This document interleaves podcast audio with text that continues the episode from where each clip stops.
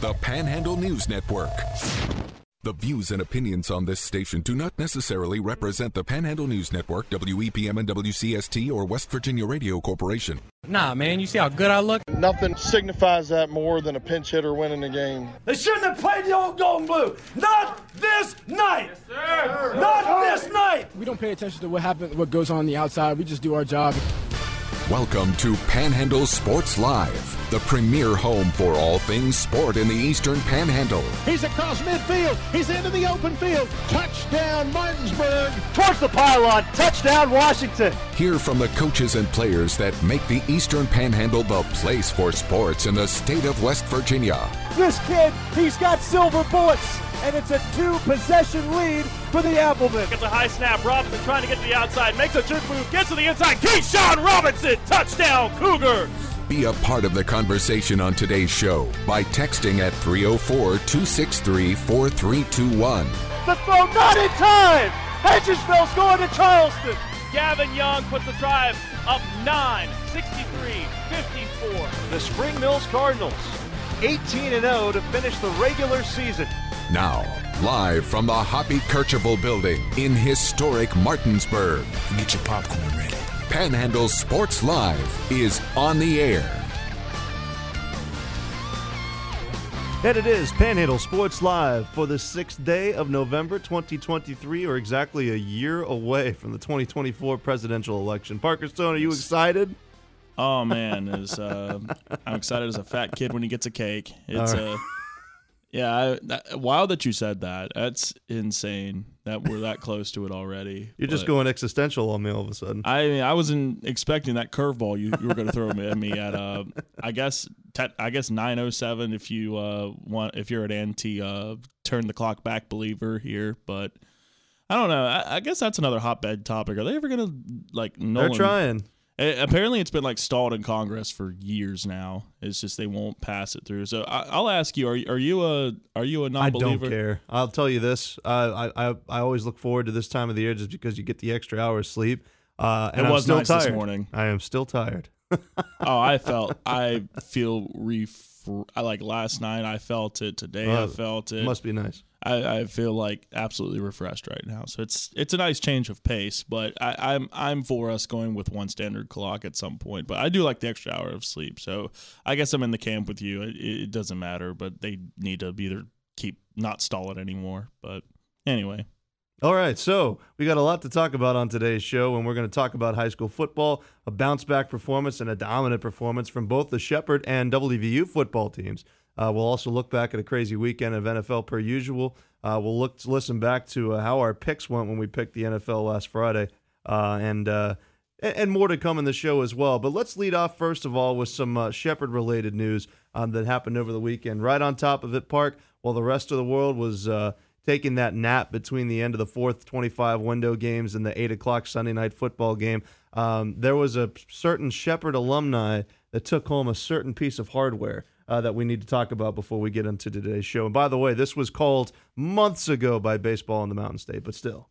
Yeah, absolutely fantastic award. Brenton Doyle, of course, Shepherd alum, Shepherd baseball player, now with the Colorado Rockies. He was the winner of the National League Gold Glove Award for center field. So now, with him winning the Gold Glove, he's up for nomination for the Platinum Glove, which is the overall best fielder in baseball for that season. I think there's voting going on online right now. You could go vote probably on MLB's MLB's website, and you can go vote for Brenton Doyle as the Platinum Glove. But uh, fantastic for a rookie as well to win the Gold Glove. Someone who a lot of people weren't talking about at the start of this year was Brenton Doyle. He was deep in the farm system for the Rockies. Now is a mainstay on that roster. He's a Gold Glove winner. So, I mean, that's something that can never be taken away from him. And uh, once again, a small school in West Virginia is getting represented really well. We've seen what, of course, Tyson Bagent's been doing. We now we have Brenton Doyle showing out in the baseball ranks. So again, congratulations. And Monty Cater's going into the college football exactly, and Coach Cater going into the Hall of Fame as well. Just what a what a 2023 it's been for Shepherd Rams athletics. So again, congratulations to Brenton, and of course.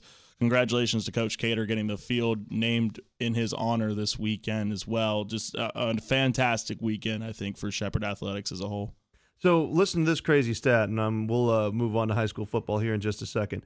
It's the 17th season in Major League Baseball history that a player finished with above two defensive WAR, uh, which means you're you're two wins better than the average fielder. That's basically all that WAR means, and minus 1.1 offensive WAR, meaning that's how good he was defensively, but offensively he struggled. It's happened 17 times, although Hal Lanier did it a bunch. So he's in here a couple of times. So listen to the company that Brenton's in uh, after winning this award.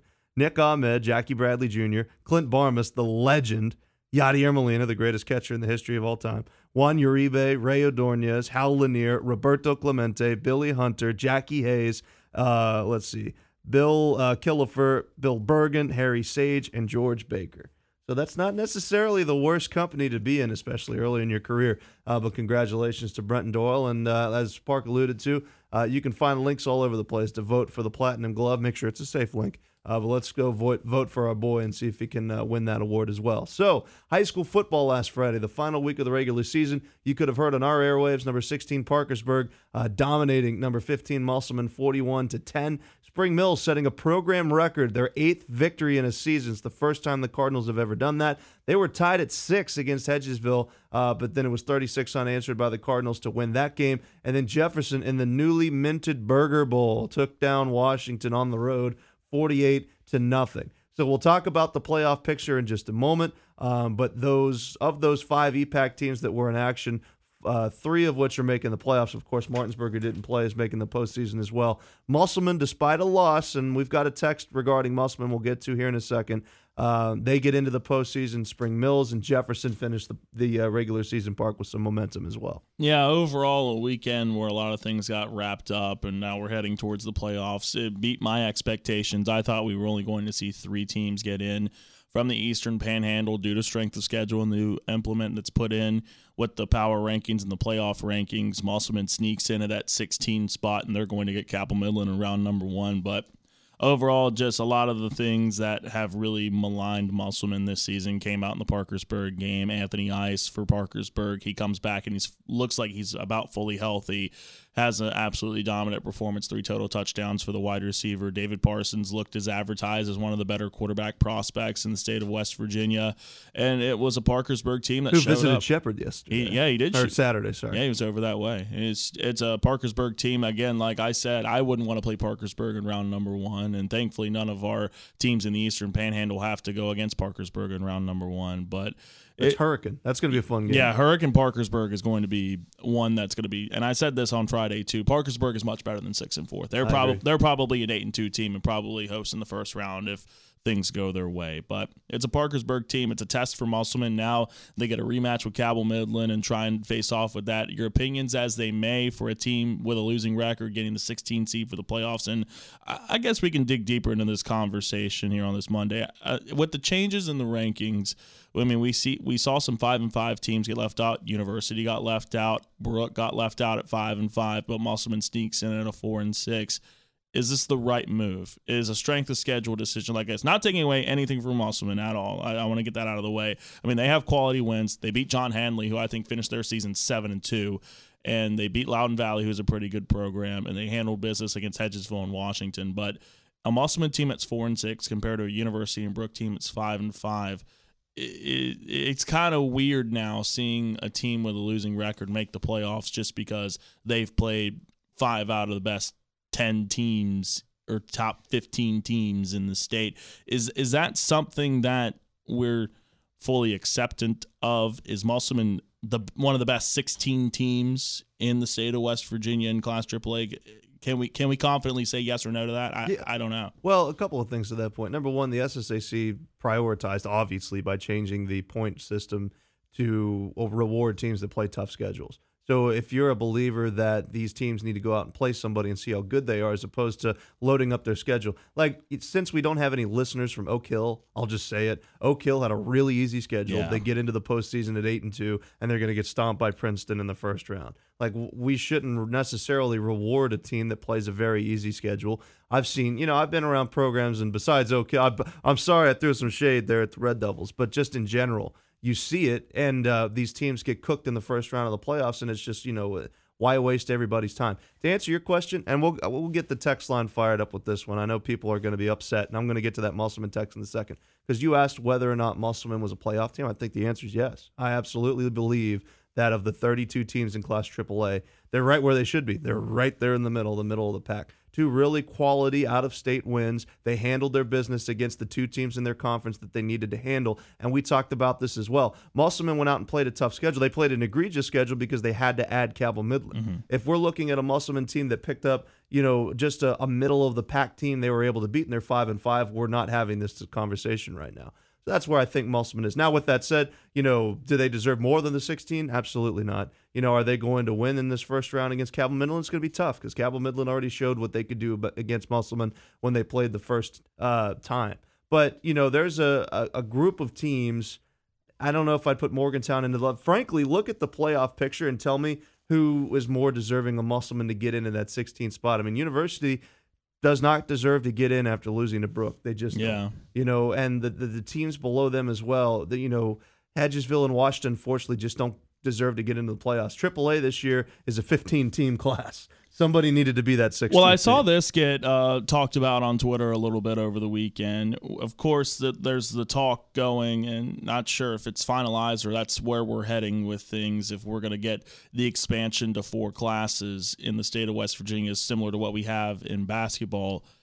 If we go to four classes, they they've got to trim down the playoff well, field, right? Yeah, I was going to say losing teams will get in in every classification every year. So what would what would what would if putting you in that situation? Turning, where would you put you're, it? You're turning into uh, you're turning into Maryland, where everybody yeah, makes the playoffs. Would you, you, cut it at twelve? Would yeah, it'd have eight? to be twelve. You'd have to give four teams a bye. I mean, if you cut it down to eight, you've gone from what forty eight playoff teams to 32 playoff teams. Yeah. And that defeats the purpose of going to four classes because they want more teams in the playoffs. If you went to four classes and you went down to 12, the number of playoff teams would stay the same. Uh, so I don't know. I mean, the SSAC is in a tricky spot where they see some smaller single A schools that they want to have success, especially. And ah, we don't have to have this conversation again. We will when basketball comes around. You know, the SSAC heard the cause and the plight of the small single A that was getting abused in that classification by private schools, and they tried to do what they could to fix it for basketball. And some would argue they made it worse because they they spread out those in basketball those private schools from just one classification to three. So all of a sudden, Wheeling Central was now winning in AAA. You know, Charleston Catholic was winning in Double A, and then uh, Greater Beckley Christian was winning in Single A.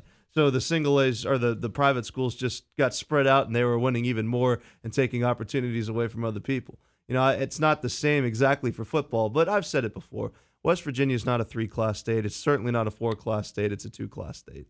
You know, I, it's just you know geographically it becomes an issue, and it, it, would be tough for some of those single A schools if they were lumped in with double A's to make the playoffs at all. But speaking of the playoffs, well, before we do that, I want to get to that Musselman texture. And you can text us 304 263 4321. Texter brings up an interesting point. He says, Hello, gentlemen.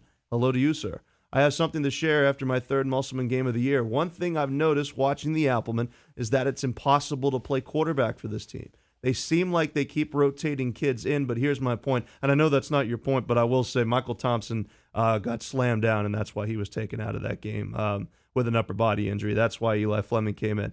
How do you pass when you're almost always behind on the scoreboard? You can't run the ball. You're in third and long more than you aren't. It's hard for receivers to get open. You throw inside 10 yards or throw it deep. There isn't much pass protection. You run the same five plays over and over, and the other team is faster. These things have been true for every game I've seen. I mean, I think I'd rather try to defend Michael Jordan in his prime than play quarterback for the Applemen this year. Just seems really obvious to me that it's an impossible task for these kids.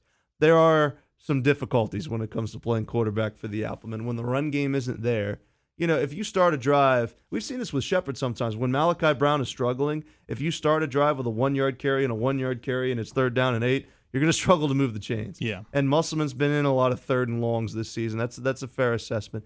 Both quarterbacks, and it's a shame. It's you can see what both quarterbacks they use do well. Eli Fleming needs time to let routes develop, and he hasn't been given time in every game. Yeah. He was at the beginning of the season. He makes reads, he picks apart a defense. Michael Thompson is somebody that just perfectly fits into the scheme because he's been running it for so many years.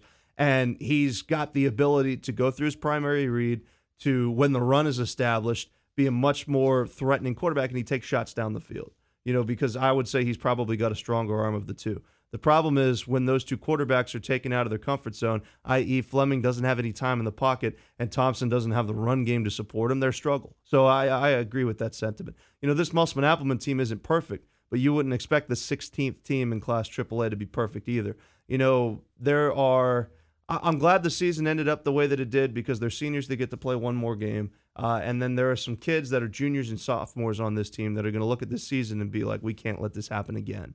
But I agree, playing quarterback for the Applemen, it, it, it, can be tough, especially when you play in a conference that has so many great pass rushers. Well, yeah, I, th- a thing for Musselman too. I know some people in the fan base over that way are kind of like, well, things aren't going the way we thought of. You, you got to think last year was kind of a magical season for him too. I mean, it's you got a guy like Baden Hartman, who I think that is the if you could create a Musselman Applemen quarterback from the ground up, Baden Hartman is your quarterback. I mean, he he was everything that this offense wanted a running ability, the ability to get the ball into the playmaker's hands. He took care of the football. Baden Hartman was a perfect quarterback for the Musselman Applemen offense. And then you have a guy who's a Division One wide receiver in Ray Adamas who could stretch the field, who could take catches and routes out of the backfield, could even play a little bit of running back for you in a hybrid setting. I mean, that's that's how they beat Wheeling Park last year. Was they ran Ray Adamas primarily at running back and used him from that point because they were keying, they were doubling Ray every time they played in Wheeling Park last year. Now you take those two elements away, and then uh, a lot of key defensive pieces too. I loved Kobe Money. Kobe Moneypenny, middle linebacker. Carmichael at defensive tackle was a force in there stopping the run there's a lot of young guys playing on this Musselman team, and they're still, I think, trying to find their way a little bit. Guys have flashed. Isaiah Beard has flashed a lot this season. Michael Thompson, I mean, like, I was really impressed with him against Washington. He was able he's to air the football back. out, and he's going to be back next year. You got you got guys, the uh, Urias, who I really like Urias, who they're calling Troy Wollaston Jr. Of course, Troy's graduating this year. You got a guy like Urias who's in the wings, who's going to be that next big edge rusher for this Musselman defense there's a lot of young guys, and they're starting to come into their own a little bit. I'm looking forward to seeing a lot of their progression next year. But for that young roster, for the most part, to get playoff experience, to get into that environment, to face a team that really has a top chance of making it in to Wheeling Island and playing for a championship in Cabell Midland, it's going to be a good experience for all those players who are going to be coming back next year. So I guess maybe the biggest takeaway is maybe for Applemen perspective, maybe take a step back a little bit and say, okay, we lost a great quarterback we lost a Division One wide receiver, a lot of key defensive pieces, but we still made the playoffs with the hardest schedule in the state at this point. So there's things you could tip your cap for. There was, was challenges this season for Musselman, but they got the wins they needed to get into, and they're in the playoffs. They're playing no matter what you think, and they're going to try and give Cabell Midland their best shot coming up. Way behind on the break here. I'll tell you this though, uh, and we did we took it on the chin with our high school football predictions this year. That's fair. I've only been out here for a year and a half, folks. I would be shocked, beyond shocked, if this Musselman team doesn't win six games next year. So they take on Cabell Midland in the 116 matchup. All of these games involving Eastern Panhandle teams are kicking at 7:30 this Friday, and tomorrow we'll tell you uh, which game or games, hint hint, we're going to be broadcasting coming up this week. Number three, Martinsburg is undefeated as they host number 14, Parkersburg South. Going to be a lot of offense in that game played over at Dave Walker Field. And then the other two panhandle teams that are hosting number six, Jefferson, is hosting number 11, Wheeling Park, in an interesting matchup of two teams that have some very high octane skill position players. And then two teams that love to run the football, Spring Mills and Spring Valley. That's the 7 10 matchup.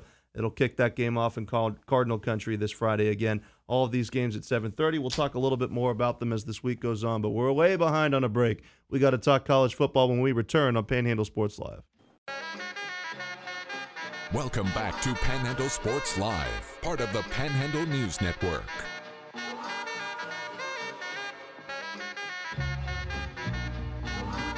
Welcome back to Panhandle Sports Live, Reaction Monday. Luke Wiggs and Parker Stone with you. You can text us 304 263 4321. I misspoke previous segment, Coburn Field at Dave Walker Stadium. Uh, Texter wanted to correct me. My apologies. That's where that playoff game is going to be. Going to be exciting to keep up with the playoff action this week. We're going to endeavor to have as many of the coaches on as we can and set the scene for what our broadcast is going to be and uh, hopefully we'll be able to unveil that tomorrow. But we got some college football to talk about and two statement victories from two college football teams in the state of West Virginia. But we begin with the boys just down the road in Shepherd. They dominate East Stroudsburg, 44 to 17. The final score of this game. Shepherd scoring the first two touchdowns. East Stroudsburg scored to cut it back to a single score a couple of times in this game, uh, but in the end, the Rams were too more or too much uh, than the Warriors can handle. This was the number one rushing defense in the entire conference. They gave up less than 70 rushing yards a game to East Stroudsburg, but not against Shepherd.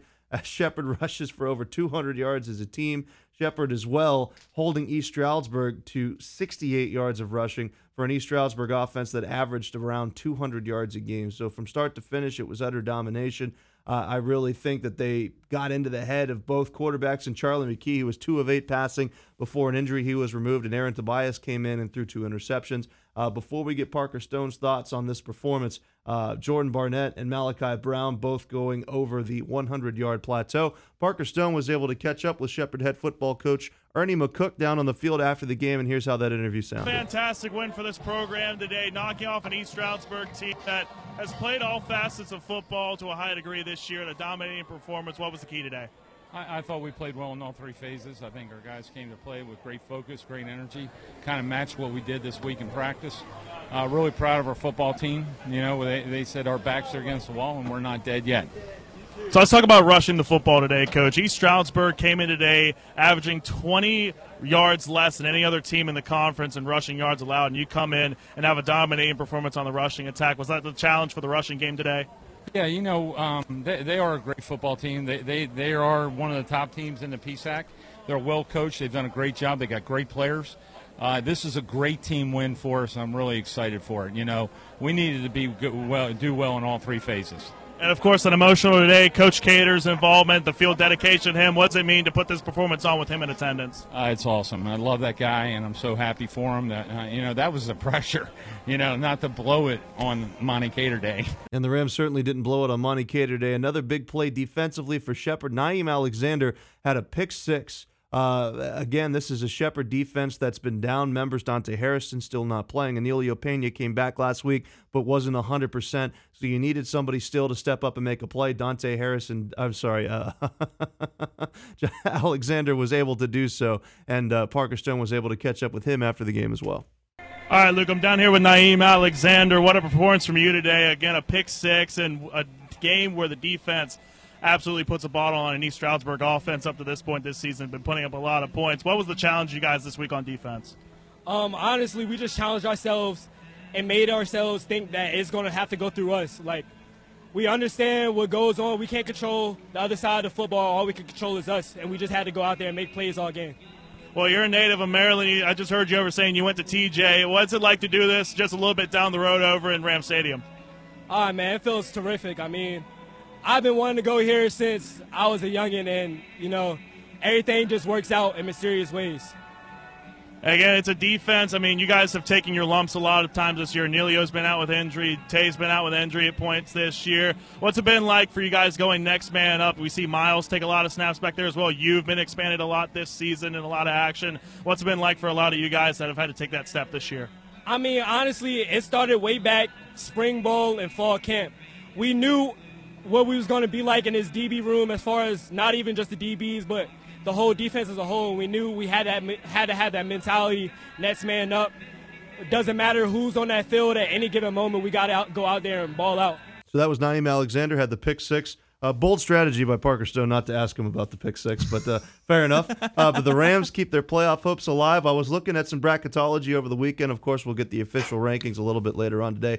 Uh, and Shepherd should have moved into the top seven, if not as high as six. Uh, so your takeaways from not just a win that the Rams needed, but a dominant win at that. Yeah, that's uh that's what we're talking about right there. A, a big dominant victory for this team to reestablish dominance in this division. I still think they're the best team in the Eastern Division in the PSAC. If you ask me today, I think they are. I again, I've I've been a Kutztown hater from the start of this season. I think they are just. I'll give them credit. They're finishing games and they're getting the job done, but they're doing it in very roundabout and scary ways that scream if they make the playoffs first round exit to me if they play somebody that's as high a caliber. But again, I'll give them credit. They absolutely shut down Shepherd when they played earlier in the season. But for East Stroudsburg, just what a performance by this defense. I mean, it just my mind was blown away by how dominant this defense was. Tyreek Lewis came into this game for East Stroudsburg, a top eight rusher in the conference. They held they held him to 40 yards on 10 carries.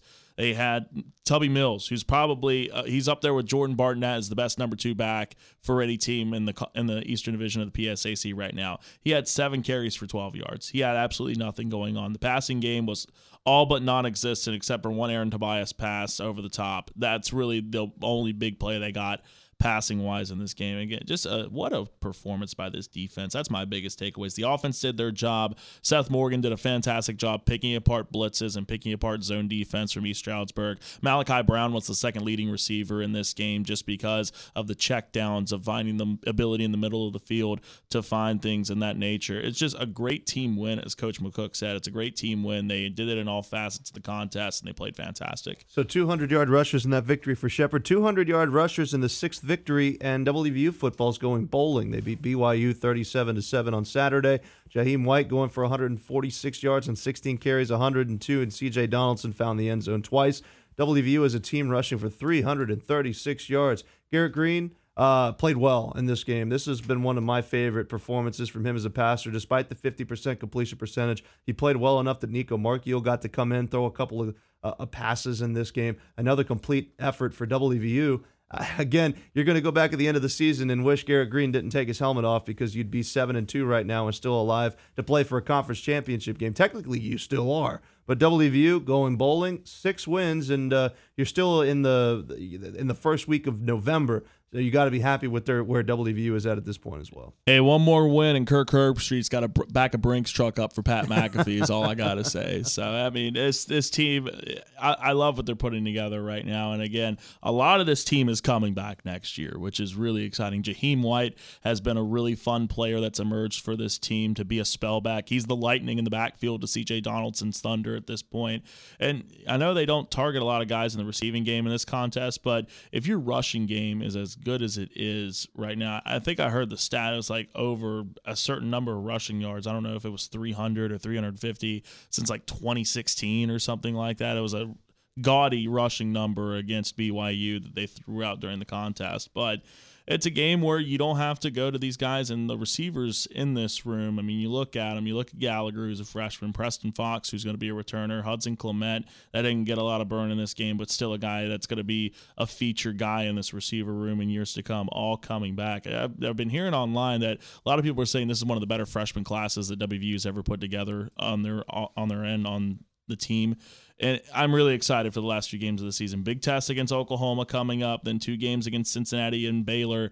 This team's more than outperformed expectations this year. Two other college football games I want to touch on because it was an exciting weekend of college football as well. In my opinion, Caleb Williams outplayed Michael Penix. It didn't matter. Washington defeated uh, USC 52 to 42. Dillon Johnson on the ground for Washington to improve to an undefeated 9 0. 26 carries, 256 yards, and four touchdowns was just unbelievably remarkable. Uh, but Michael Penix did get a game stealing one yard touchdown. And here's how astounded Tony Castricone on uh, Learfield talking about that game. Inside the one, 35 all, 425 to go third quarter. Snap to Penix, QB sneak, he's in.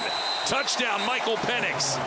And it was also uh, the final playing of Bedlam we got to see in Oklahoma State getting that final laugh against Oklahoma, at least for the time being. 27 to 24, the final score. Uh, Oklahoma State handing Oklahoma their second loss and pretty much completely taking out all hope of uh, a Big 12 team making it to the college football playoff. Ollie Gordon again was fantastic in this game, and here's a two-yard rushing touchdown of his to put this game on ice and make it 24 to 21 at the time with Dave Hunsaker on Learfield on the call. First and goal at the two. Bowman hands it off. Gordon straight ahead, and he charges into the end zone. Pistols firing. Touchdown, Oklahoma State. Ollie Gordon, his second of the day. So, really, really quickly, Park, your thoughts. of some of the other games that happened over the weekend. I mean, not a lot of craziness. Kansas State nearly knocked off Texas. LSU gave two good quarters to Alabama. Ole Miss narrowly escaped their second loss of the season. Texas A&M beat or uh, almost beat them. Ole Miss won 38 uh, 235. Clemson got a good punch from Notre Dame. The list goes on. Your takeaways uh, from the college football weekend? Yeah, overall, I would say just more more chalk than anything else. Clemson getting a win over Notre Dame was a little surprising. I thought with Clemson, especially with no Will Shipley playing, they were going to get handled by the Irish, but Notre Dame has definitely taken a step back from where they were at the start of the season. Ohio State had a scare from Rutgers in the first half. They're able to keep it together and be the top team in the nation still. And Michigan and Penn State winning this past week sets up a big matchup between Michigan and Penn State. The Wolverines need to keep winning because they got Ohio State coming up towards the end of the season. That's going to be a matchup to watch next week. Is going to be Michigan and Penn State. By the way, I forgot to mention that Army was handed a. Lo- I'm sorry, they handed the first loss of the season to 25th ranked Air Force, 23 to three. You hate to see that, uh, but the Army improved. That's their first top 25 win since I think the 1970s. Wow. That's a shame because I was rooting for the Air Force this year. but it is what it is. Shout out to uh, all, all our servicemen and women. Got a break to take when we return. We'll listen back to some highlights from this NFL weekend and uh, get our thoughts as well. You're listening to Panhandle Sports Live. You're listening to Panhandle Sports Live. Want to join the conversation? Tweet your thoughts on today's show at EP Sports Network. Welcome back to Panhandle Sports Live. It's Luke Wiggs, Parker Stone, hanging out with you here on this Reaction Monday. You can text us 304 263 4321. Coming up, Parker's picks in the final segment. We've got to talk some NFL football here, of course, um, in this third segment. And, uh, Park, we were going to keep receipts on our NFL picks from last Friday. How'd we do? You got me by two this weekend. Well, we were both above 500, right? Yeah, we both went above 500. See, You we know what we're talking about. Yeah, you sometimes. you went nine and three. I went seven and five. The only games that we were separated by were the the Atlanta and Minnesota game, which also hashtag fire Arthur Arthur Smith because that guy doesn't know what he's doing as head coach. And then the uh, the thriller of the weekend was the uh, Texans and Bucks game. My goodness, that I threw that game on towards the end. I was keeping tabs for it, but what a what a fun game that ended up being between Houston and Tampa. Yeah, absolutely. Well, let's start our conversation with uh, what happened Sunday morning uh, in NFL Frankfurt in a game that didn't disappoint. The Chiefs led 21 to nothing at the half. The Dolphins scored 14 points in the third quarter. We're driving late in the game, and then a missed snap was how things sealed it. And the Dolphins were handed the third loss of the season. Park, they haven't beaten a team with a winning record since Week Three of last year. So I this this team's a little bit fraudulent. I'm just saying. I'm just saying. Although the tumultuous or the, the the what's the word I'm looking for? Not penultimate. I don't know what I'm talking about. The Chiefs, their 21st point uh, was picked up by a fumble recovery for a touchdown. Here's how that sounded on 106.5 The Wolf. Chiefs lead 14 to nothing. They'll throw it in the near side. Tyreek Hill hit right in the stomach.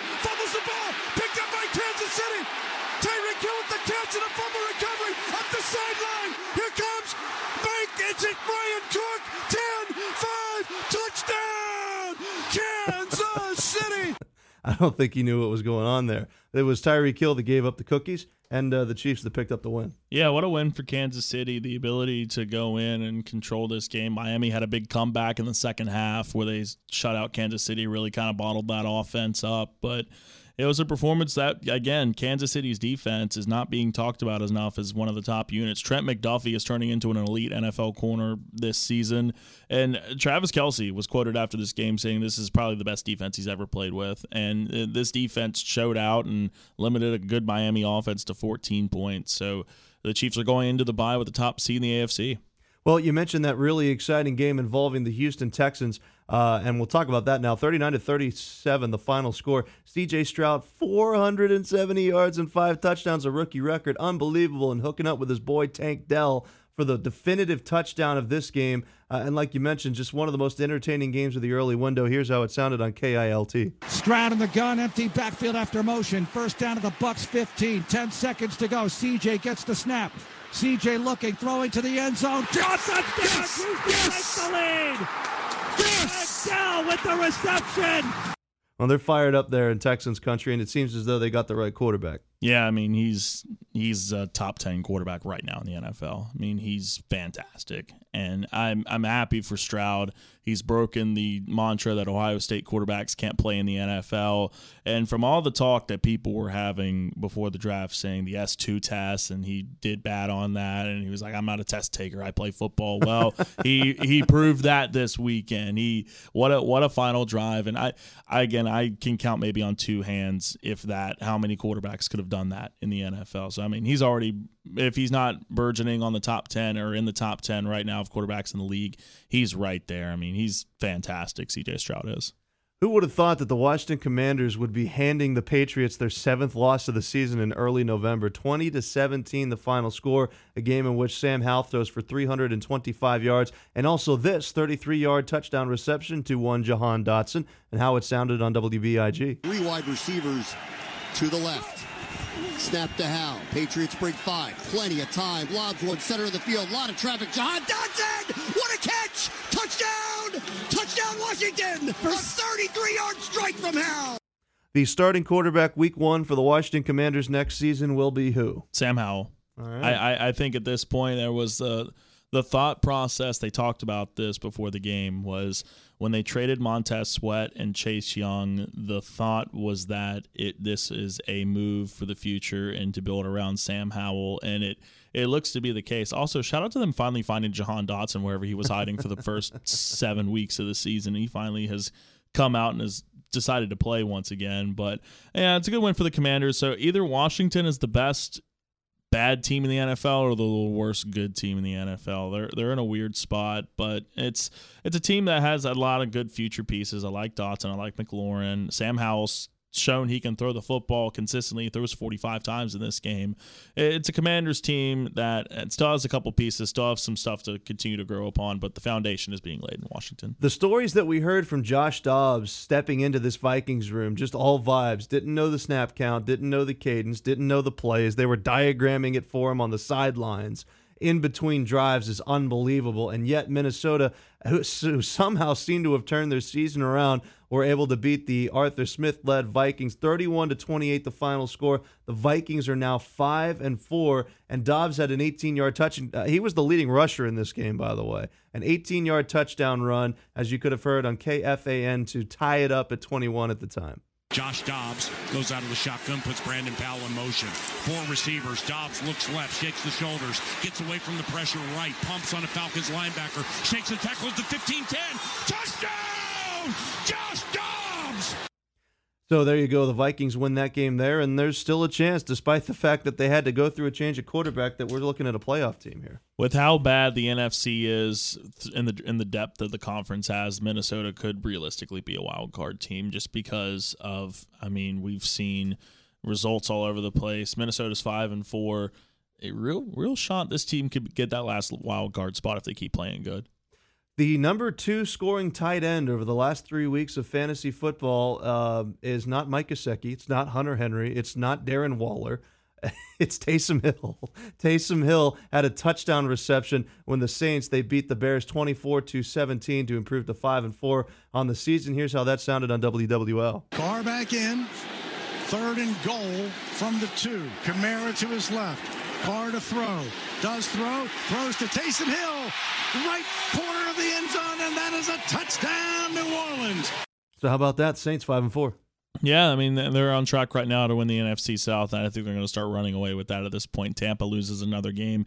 Carolina's in the mud. We'll get to them here in a little bit. And overall, I think it's just a division that right now New Orleans has a comfortable control on. It feels like right now, and they're playing good football. Derek Carr has been playing pretty good the past few games. He's not turning the ball over. He's finding guys. Chris Olave finally scores his second touchdown of the season, and uh, New Orleans is playing good ball. They're pl- throwing the ball well. Alvin Kamara is coming alive, and the defense is playing well. The Raiders, with their first game with the new head coach, four and five, they're able to beat the Giants thirty to six. Uh, this is a game that Vegas just looked really good. Aidan O'Connell game managed his way through. Josh Jacobs looked great. Everything was firing on all cylinders because AJ Cole set the NFL record for average punt yards in a game. He only punted four times and averaged over 60 yards a kick, which is remarkable. Uh, but the Silver and Black pick up a win, and uh, got to get uh, a Josh Jacobs touchdown run in here on KRLV. Uh, in fact, let's play two of them. O'Connell is under center. He gives it to Jacobs, following offensive lineman at the goal line. The ball is loose, but they call it a touchdown. Josh Jacobs reached it over the goal line before it popped out of his hands. His second rushing touchdown of the day. O'Connell's under center. Jacobs the lone tailback. Snap. Handoff Jacobs. Cuts in the hole. Right side at the one. Pushing forward. Touchdown Raiders. Josh Jacobs caps off a wonderful drive. So hopefully the Raiders can turn their fortunes around. Park really quickly just looks like the G men are ready to tank.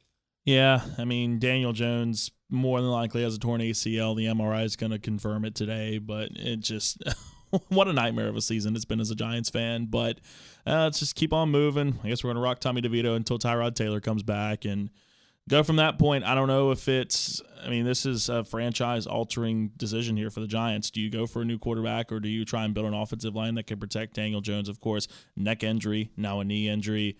Can you trust him to stay healthy? I mean, this is this is franchise-altering decisions that Joe Schoen and Brian Daboll have to make for year three. Put these next two games in uh, together. The Eagles beat the Cowboys 28 to 23, in which a game uh, Dak Prescott played pretty well, 374 yards and uh, three touchdowns, but the Eagles were just too much. And A.J. Brown continues to have a fantastic season. Eagles up 21 17.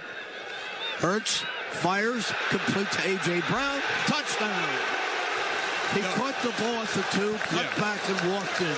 So that call on WIP, and then Sunday Night Football, 24 to 18. The Bengals have started to turn their season around. They're five and three. The Bills now five and four after their hand of this loss. Joe Burrow throwing for 348 yards and two touchdowns for the Bengals in this victory. Um, as the highlight just popped off my screen, there we go. Um, and they were able to win uh, with this uh, performance from this offense and this high octane Bengals offense. Here's a touchdown pass to make it 21 to seven on WLW. Joe has the ball. Under pressure, dumps it nice. off short, caught. Drew Sample has a first down to the 10, the nice, back, yeah. toward the pylon. Nice. He's in. Touchdown. Beautiful. Bengals, Drew Sample. So the games we didn't get to talk about, and you'll get your closing thoughts here in just a second. Part uh, the Browns shut out the Cardinals. The Cardinals are one and eight. The Browns win twenty seven to nothing. The Packers beat the Rams twenty to thirty. Jordan Love just barely hanging on to that uh, that future spot at quarterback there for Green Bay. The Ravens dominate the Seahawks 37 to 3. Lamar Jackson really didn't have to do much in the Ravens' seventh win. Uh, let's see what else. The Colts beat the Panthers. The Panthers 1 and 7. Bryce Young threw three interceptions. He does not look good. So those games, along with the two we just played, the Cowboys and the Bengals, uh, putting your final touches on uh, your takeaways from this weekend in the NFL. Baltimore looks like a Super Bowl contender. I think it's time to slowly panic on Bryce Young because we're seeing his counterpart light things up. Bryce Young not doing it on the other hand as well. So I mean, not not a full hitting the panic button, but it's time to get a little worrisome if you're a Carolina Panthers fan on Bryce Young. All right, there you have it. Another break to take. We'll get Parker's picks after this. You're listening to Panhandle Sports Live. Mix up your sports coverage with Panhandle Sports Live. Heard on the Panhandle News Network.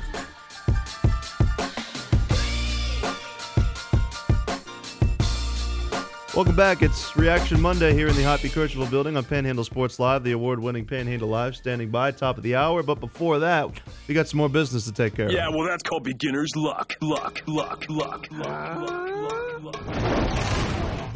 Yeah, I like to call this my lock of the day. Proven it's never fails. Never failed once. All right, so we went two for three on the college football slate. We picked WVU to cover by ten. We had. I think they. I think they covered.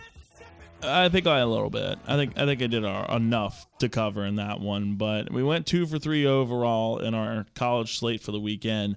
Believe we went one of three for the NFL slate. Of course, the uh, Falcons for the second week in a row laying a, a, an egg for us for beating a rookie quarterback, but which ended up turning into Josh Dobbs. But yeah, uh, one and three weekend for the NFL, two and three weekend for college. So we're to turn and try and get some money on Monday Night Football tonight. It is Jets and it is Chargers, and I'm going with the lock for today is going to be Quentin Johnston's over 31 and a half receiving yards. Josh Palmer, the wide receiver two in Los Angeles, was put on IR. He's out for the next four games. If Quentin Johnston is going to finally show he's worth something for the Chargers, it has to be now and they're going to have to target him. Sauce Gardner, I imagine, is going to be a lot on Keenan Allen tonight. So it's going to be on Quentin Johnston and the tight ends for the Chargers to try and make something happen. I'm going to go Quentin Johnston finally has a little bit of momentum. Of course, after I trade him in fantasy football, and he's going to go over 31 and a half receiving yards tonight. And also, these are a couple Breece Hall ones for you. I like Breece Hall a lot tonight. Over 61 and a half rushing yards for Breece tonight, and I got him as an anytime touchdown score. I think Breece is going to have a great game against this Chargers defense that has been a little leaky at times this year. So Quentin Johnston, 32 receiving yards or more tonight. I think he gets the over. And then Breece Hall, 62 rushing yards at least, and a touchdown tonight for the Jets running back. Well, like we mentioned in the first segment, the high school football playoff picture has been revealed with four Eastern Panhandle Athletic Conference teams represented. Cabell Midland and Musselman. Musselman going on the road for that one, and then three teams hosting in the first round. Martinsburg, Jefferson, and Spring Mills. Martinsburg hosting Parkersburg South, Jefferson hosting Wheeling Park, and Spring Mills hosting Spring Valley. All of those games will kick this Friday uh, at 7:30. We'll tell you what our game or games is going to be tomorrow. That's certainly going to be a fun conversation. And as the week progresses, we are going to endeavor to link up with uh, the members of uh, all head football coaches that's got uh, EPAC teams in the first round. So that's going to be fun as well. And we're also going to be reacting to the Region 1 playoff rankings that'll be revealed here in the next couple of days as to where Shepherd is going to be after beating East Stroudsburg. One game left in the regular season. It's Mercyhurst this Saturday. You can hear that game at high noon over on 95.9 The Big Dog. But that's going to do it for us today. For Parker Stone, I've been Luke Wigg. Stay tuned. The award winning Panhandle Live is coming up in just a moment. This has been Panhandle Sports Live on WEPM and WCST.